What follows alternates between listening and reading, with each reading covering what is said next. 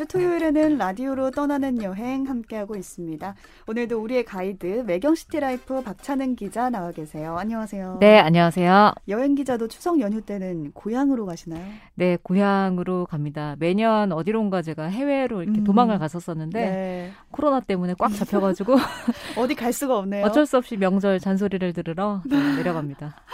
그래도 여행 가는 기분으로 다녀오시길 바랍니다. 네, 마음만은 여행 네. 가는 기분으로. 요즘 가족끼리 모여서 이 연휴 기간에 일부러 여행을 떠나시는 분들도 있고 하더라고요. 네, 뭐, 이번에 네 어디로 가보면 좋을까요? 아, 이번에 이 가족들끼리 요즘 유행이 그 뭐 조금 일찍 뭐 이제 산소나 다녀오시고 음. 뭐 저도 다녀오시고 나서 어 짧은 뭐 그 주변으로 교회로 잠깐 나들이를 가시더라고요. 네, 대부분.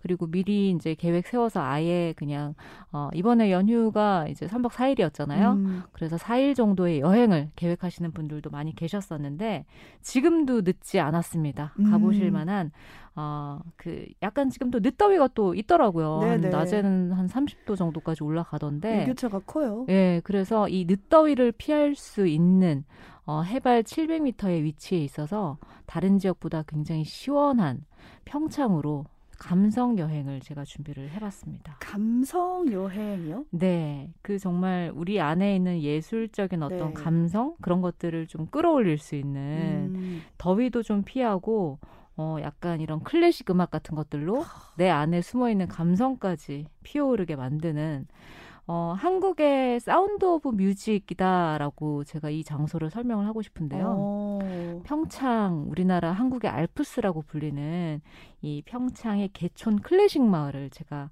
어 다녀왔는데요. 네. 여기가 얼마 전에 작은 정말 작은 시골 마을인데 어 5천 거의 한 6천여 명의 관광객들이 얼마 전에 지나갔어요. 여기를. 왜 이렇게 많이 몰린 거죠? 이 개촌 마을이 클래식 마을로 지정이 돼서 음, 네. 유키구라모토 그리고 그 유명한 피아니스트 천재 피아니스트 임윤찬 군이 여기서 오. 공연을 했거든요. 공연을 이 평창 개촌 마을에서 한 예, 거예요. 해발 700m 이 상- 작은 산골 마을로 음. 많은 사람들을 불러모은 이유가 됐습니다. 네. 네. 이면찬이라면은 국제 피아노 콩쿠르에서 최연소로 그렇죠. 우승을 한 네. 피아니스트잖아요. 그 조성진 씨가 이제 우승했던 쇼팽 콩쿠르 그리고 네. 이제 어 차이나 그 차이코프스키 콩쿠르 그리고 이 이번에 임윤찬 군이 우승했던 반 클라이번 음. 콩쿠르 이렇게 세계 3대 콩쿠르에서 최연소로 우승을 했던 네 대단합니다. 그런 이 정말 유명한 피아니스트의 공연을 음. 쏟아지는 별 이 밤하늘을 바라보면서 정말 풀벌레 소리와 함께 듣고 음. 왔습니다. 말씀하신 이 평창에 있는 계촌 클래식 마을은 네. 뭔가 이름부터가 평온하고 네. 여유롭게 느껴지는데 그렇죠. 어떤 곳인가요? 사실 우리 평창 하면은 뭐 떠오르는 게 보통은 뭐 동계 올림픽 음, 했던 눈이 떠올라요 예 가장 먼저. 그리고 저희 PD님께서는 오불 오징어 불고기 음식부터 떠오르셨는데 뭐 네. 메밀국수도 또 물론 유명하고요 허브 봉평 메밀도 또 유명하고 이효석 선생님의 이제 어, 메밀꽃 필 무렵이라는 어. 소설로도 또 유명한 그런 장소인데요. 네. 이 평창에서도 그 개촌 마을이 어 아까 제 그 해발 700m 위치했다 말씀을 드렸었잖아요. 네. 해발 700m가 사람이 가장 살기 좋은 곳이라고 합니다. 아 그래요. 네, 동식물들도 굉장히 잘 살고 무엇보다 공기가 좋고 이제 음. 물이 맑기 때문에 어 기본 여기가 산들이 거의 한 주변의 산들이 기본 1,300m 이상이에요. 대부분. 음. 뭐좀 산 좀 있다고 하면은 거의 1300, 1400m 이렇게 아주 높은 산들에 둘러싸여 있어서 제가 한국의 알프스라고 설명을 드렸었는데 네. 이 해발 700m 위치에 있는 평창군 방림면 개촌길에 위치해 있어서 이제 개촌마을이라고 부르는데 어 여기가 그 전교생이 초 초등학교고 중학교 다니는 학생들 전교생이 오케스트라 단원으로 활동을 하고 있어요. 그러면은 한 사람도 빠짐없이 악기를 하나씩 한다는 거예요. 그렇죠, 그렇죠. 오. 뭐 20개가 넘는 뭐 악기 종류들을 다 다룰 줄 안다고 하니까 멋있다. 네.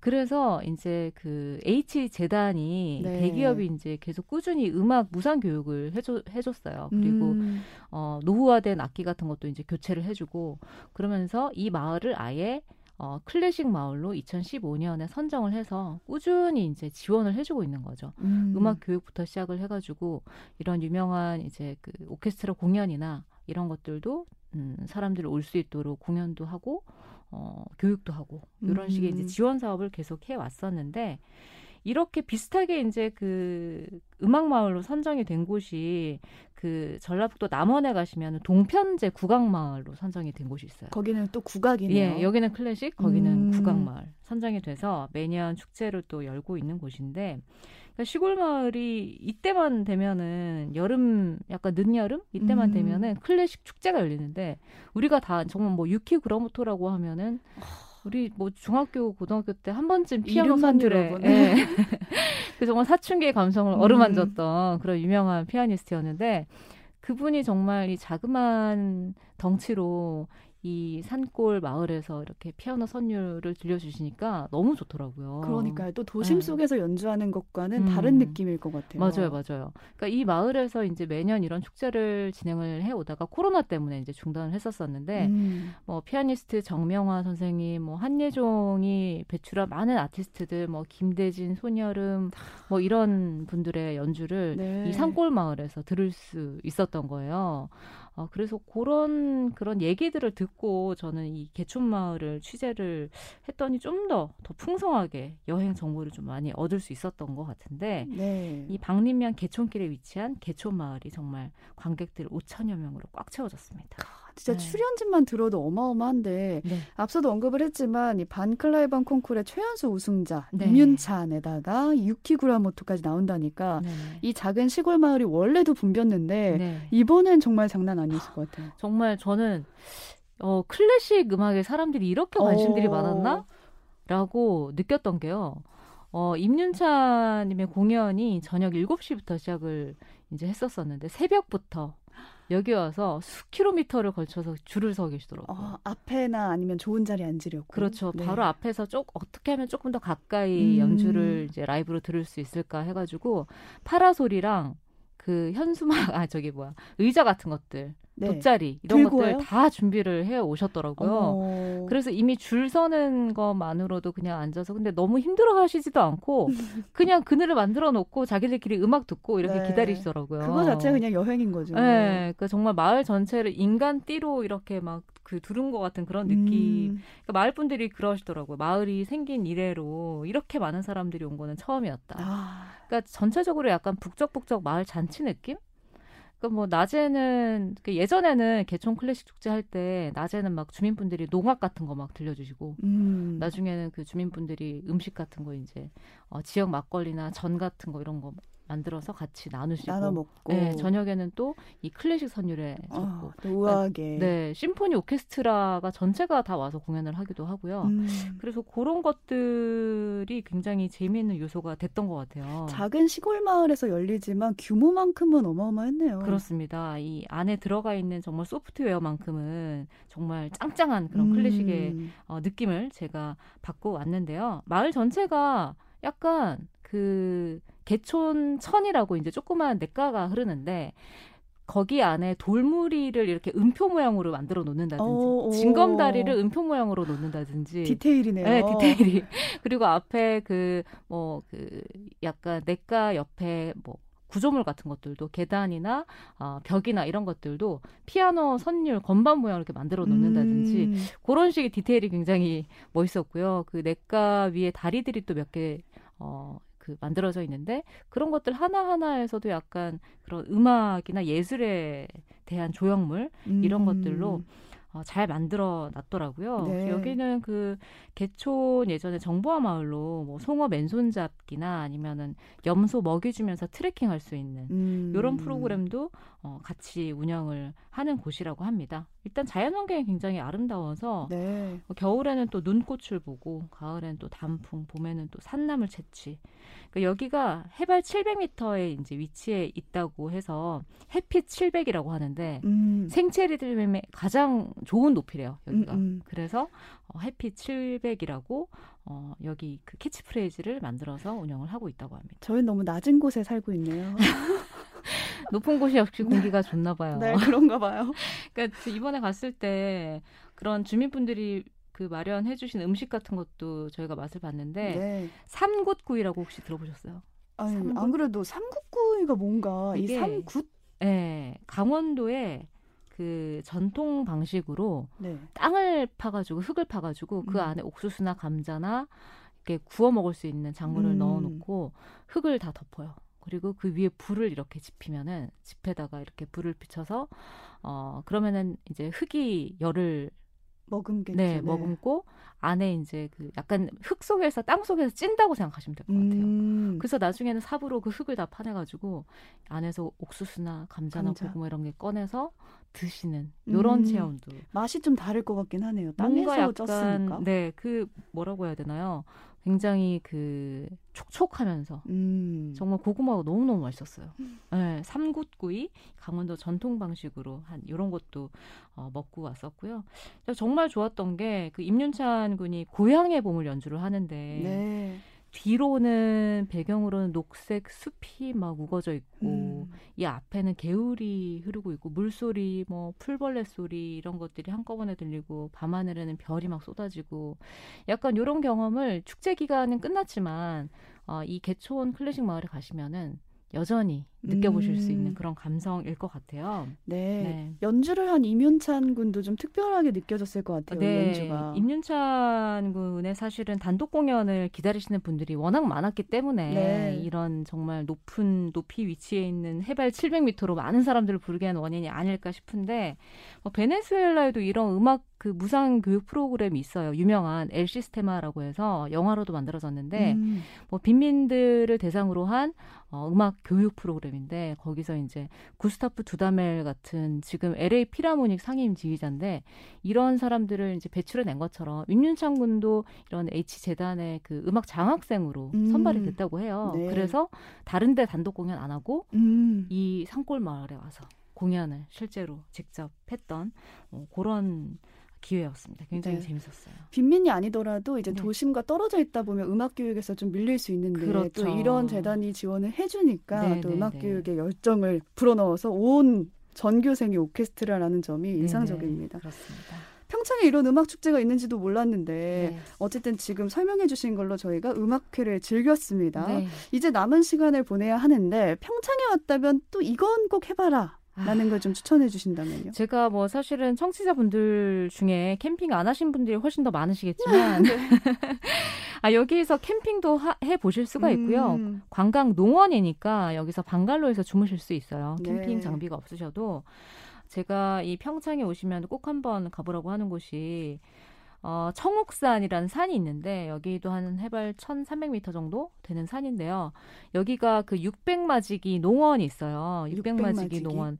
우리나라 최초로 이제 고랭지 배추밭을 조성을 음. 했던 곳이었고 여기가 그 대관령보다 한 400m 정도 높을 건데 네. 600마지기 농원은 워낙 유명해요. 여기 음. 위에 올라가면은 정말 예쁘게 풍력 발전기와 배추밭과 그 하얀색 조그만 교회도 세워져 있기 때문에 음. 사진 찍을 수 있는 포인트로 굉장히 유명해가지고 네. 600마지기 농원은 많이 가시는데 그 대신 어, 여기는 많이 가봤다 하시거나 난 좀 더 사람 없는 데를 원한다 하시는 분들은 거기를 10분의 1로 줄어서 줄여서 60마지기 덜 높은 데인가요? 어, 차로 이제 거의 끝까지 가실 수가 있고요. 여기는 음. 차로 많이 이제 뭐, 뭐 물론 꼬불꼬불한 길을 지나가야 되긴 하지만 약간 일로 가는 게 맞나 싶을 정도로 갔을 때 나타나는 오지의 농원이 있어요. 음. 60마지기 네, 600이라고 치시면 안 되고 네. 60마직이라고 검색을 하셔야 됩니다. 일종의 이제 팜 스테이를 하실 수 있는 그 산촌에서 즐길 수 있는 농원에서 즐기는 그 소풍이라고 하죠. 팜크닉, 산촌 팜크닉을 즐길 수 음. 있고요. 캠핑 안 하셔도 네. 어 그리고 이제 캠핑 하시는 분들은 캠핑이나 차박 차박 장소로 여기가 굉장히 유명하고 어. 또 목장 트레킹 하시면서 흑염소 먹이 주기 같은 거 하실 수가 음. 있는 곳이 있는데 평창군 미탄면 산 너미길에 위치한 농원입니다. 여기 같은 경우에는 아침에 제가 텐트 문을 딱 열었는데 네. 진짜 거짓말 아니고 산토끼랑 다람쥐랑 강아지들이 그냥 저를 이렇게 바라보고 있더라고요. 오. 뭔가 그들의 세계에 제가 끼어든. 그러니까요. 너가 왜 여기 받았는데. 왔니 하고 쳐다보는 네, 것처럼. 이 주변에 가리왕산도 있고 음. 가리왕산도 1,500, 1,500m 정도 되잖아요. 그리고 이제 청옥산도 있고 그 아침에 딱 문을 딱 텐트 문을 딱 여는 순간 이 산맥이 정말 병풍처럼 쫙 펼쳐져 있고 어 그리고 아침 운무가 그 산에 이렇게 딱 끼어 있는 음. 모습을 누운 자세로 이렇게 보실 수 있는 그런 장소이기 때문에 제가 이 60마지기 농원을 좀 추천을 드리고 싶은데 네. 한 20만 평 되거든요. 근데 80년대부터 3대째 운영을 하고 있다고 합니다. 음. 그래서 정말 진정한 어, 평창의 언택트 지역 600마지기 이 산너미길에 위치해 있는 이 농원을 좀 추천을 드리고요. 아침에 그 운무를 보면서 모닝커피를 딱 한 잔하고 네. 밤이 되면 은 달무리와 함께 또 술을 또 한 잔하고 이런 느낌이 저는 굉장히 좋았는데 딱 들어가시면은 그 키트를 줘요. welcome kit처럼? 라면이랑 네. 라면이랑 그 밥이랑 그리고 흑염소 즙 여기가 약간 흑염소 자연 흑염소 방목 목장이라고 보시면 될 것 같아요. 음. 그래서 그런 것들도 좀 같이 즐기시고 주변에 산책 코스가 있는데 어, 위로 올라가면은 소나무가 딱 한 그루 위에 위치해 있어요. 그리고 거기까지 가는 길은 약간 그 코스모스랑 국화 야생화가 쫙 펼쳐져 있고 그러니까 여기는 약간 진정한 알프스 느낌이 나는 곳인데 600마지기보다는 덜 유명하기 때문에 사람들이 음. 많이 아직은 모르시는 곳인데요. 여기를 한번 추천을 좀 드립니다. 네. 네. 저는 또 평창 하면은 빼놓을 수 없는 게그 네. 영화 국가대표 촬영지 있잖아요. 네네네. 거기도 평창 아니었나요? 그렇습니다. 평창 동계올림픽의 주 무대였던 음. 그런 어, 스키 점핑 타워가 위치해 있는데요. 여기 이제 국가대표 촬영을 했던 장소라고 해가지고 이제 사진 촬영도 하실 수 있는 곳이 있고 그리고 스키 점프대까지 그 모노레일이 운영이 되기 때문에 네. 올라가셔서 이 전망을 쫙 보실 수가 있는데요. 이게 어, 시기에 따라서 이제 오픈이 됐다가 어, 개장 안 하는 때도 음. 있기 때문에 꼭 확인을 해보시고 어, 올라가시면 좋을 것 같아요. 여기서 빠지면 좀 아쉬운 데가 있는데 평창 하면은 딱 네. 떠오르는 대표 여행지도 있잖아요. 아, 또 산들이 굉장히 또 많이 있는데요. 음. 뭐 선자령에서 캠핑하시는 분들도 우리나라 백패킹 3대 성지 중에 하나고 네. 그리고 이제 오대산 도깨비 그 드라마 도깨비에 나왔던 오대산 월정사 이 전나무 숲길이 또 굉장히 또 유명하죠. 음. 평창에서. 그리고 어, 대관령 양떼 목장 같은 경우에는 트랙터 마차 타고 1000m 전망대를 바로 가실 수 있기 때문에 굉장히 또 인기 있고 유명한데 안 가보신 예. 분들도 있으니까요. 맞아요. 네. 그리고 바랑산 스카이워크가 2020년에 문을 열었습니다. 케이블카가 3.7km니까 우리나라 최장 길이 케이블카 길이가 3.7km고요. 근데 그 해발이 한 1,400m가 이상이 되니까 굉장히 높은 음. 높이에서 케이블카 타시는 경험을 어, 해보실 수 있는 곳이 바랑산. 음. 그리고 두타산, 가리왕산. 지금 정말 산군만 해도 정말 굉장히 여러 군데가 있는데요. 어, 국립 두타산 자연휴양림도 평창군 진부면에 위치해 있습니다. 네. 가리왕산 자연휴양림도 같이 위치해 있고요. 무엇보다 여기 평창에 오셨다면 이제 매년 지금 올해는 사실 급작스럽게 취소가 됐습니다만 어, 평창 그 봉평 메밀꽃 필 무렵 이호석 그 문학제가 열리는데요. 네. 올해는 이 비 때문에 호우 때문에 꽃들이 다 이제 내려져서 추- 축제가 취소됐다고 합니다. 아, 네. 그래도 이 이호석 문학관 앞에 가시면은 어, 조그맣게 조성된 메밀 꽃밭이 있기 때문에 사진 촬영을 하시거나 뭐 이런 것들 음. 진행하시기에는 무리가 없으실 거예요. 네, 제가 또 여기 예. 가보지 않았겠습니까? 아, 또 멋있죠. 여기가. 네, 제가 국문학 다전공 학도로서 이 메밀꽃 필 무렵을 가사로 한 노래를 만든 적이 있어요. 아, 그런 노래 한번 불러주시면 아, 그래서 거기 메밀꽃 필 음. 무렵 보면 이런 대목이 있어요. 메밀꽃이 피면 메밀밭이 소금을 뿌린 듯하다 아, 달빛에. 맞아요, 맞아요. 이 대목을 내가 눈으로 봐야겠다. 아. 해서 그곳을 갔다가 진짜 놀란 적이 있거든요. 네. 그래서 꼭 한번 가보셨으면 좋겠습니다. 왜 그런 구절을 이효석 선, 선생님이 그 소설에 음. 넣었는지 음. 이해가 되는 산허리가 온통 메밀밭으로 다 이렇게 어, 꾸며져 있는 그런 광경을 보실 수가 있는데 네. 메밀로 이제 메밀 젤라또, 메밀 라떼, 메밀 수제 맥주 이런 것도 어, 만들더라고요. 메밀 전에서 엄청 더 나아갔네요. 우리는 메밀 막국수랑 전병밖에 네. 몰랐는데 메밀로 만든 스콘부터 음. 시작을 해가지고 식혜 뭐 이런 것도 드실 수 있다고 하니까 이 이호석 문학관과 그 앞에 이제 카페에서 메밀에 관련된 모든 것들을 경험을 그러게요. 한번 해보시는 것도 좋을 것 같고요. 네. 그리고 허영만 선생님의 식객에 이제 소개됐던 막국수 제가 지난주에 갔었는데 여전히 줄이 길더라고요. 아, 줄 기나요? 보통 대기가 한 30분 되나요? 아, 30분 정도 생각하시면 될것 같은데 음. 한 20분, 2, 30분 정도 기다렸던 것 같아요. 이 막국수가 이 강원도 지역별로 또 다른 특성이 있기 때문에 맞아요, 맞아요. 그런 것들을 한번 경험을 해보셔도 좋을 것 같고요. 추석 연휴에 다른 음식들 기름기 많은 음식에 조금 질리셨다면 음. 메밀 막국수로 약간 입가심을 해보시는 것도 좋을 것 같습니다. 네, 네. 오늘은 박찬은 기자와 평창 여행을 다녀온 느낌이에요. 지금 라디오로 들었는데도 남은 연휴 잘 보내시면 좋겠고요. 박찬은 기자와는 다른 여행지로 다음 주에 다시 돌아오겠습니다. 여기서 인사드릴게요. 고맙습니다. 네, 감사합니다. 네, 평창에는 영화 국가대표 촬영지인 동계올림픽 스키점핑 타워가 있는데요. 이 노래를 안 들을 수가 없을 것 같아요. 영화 국가대표의 주제가죠. 러브홀릭의 Butterfly 듣고요. 저는 2부로 돌아올게요.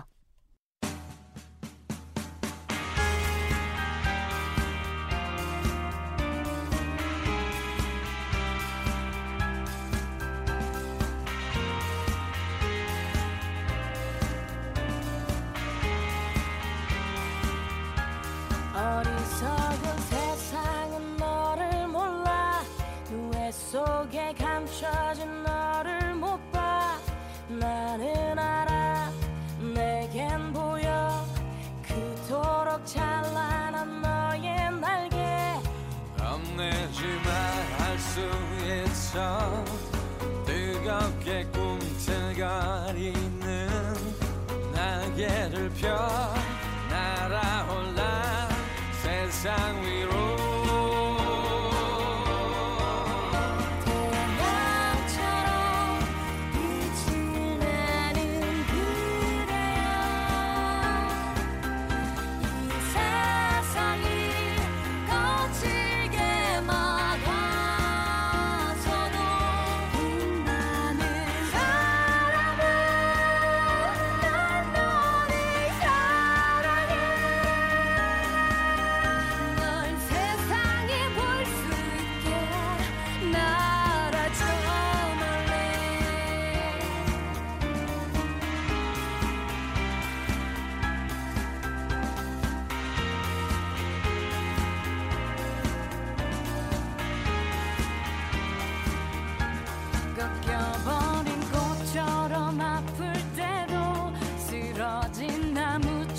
나무처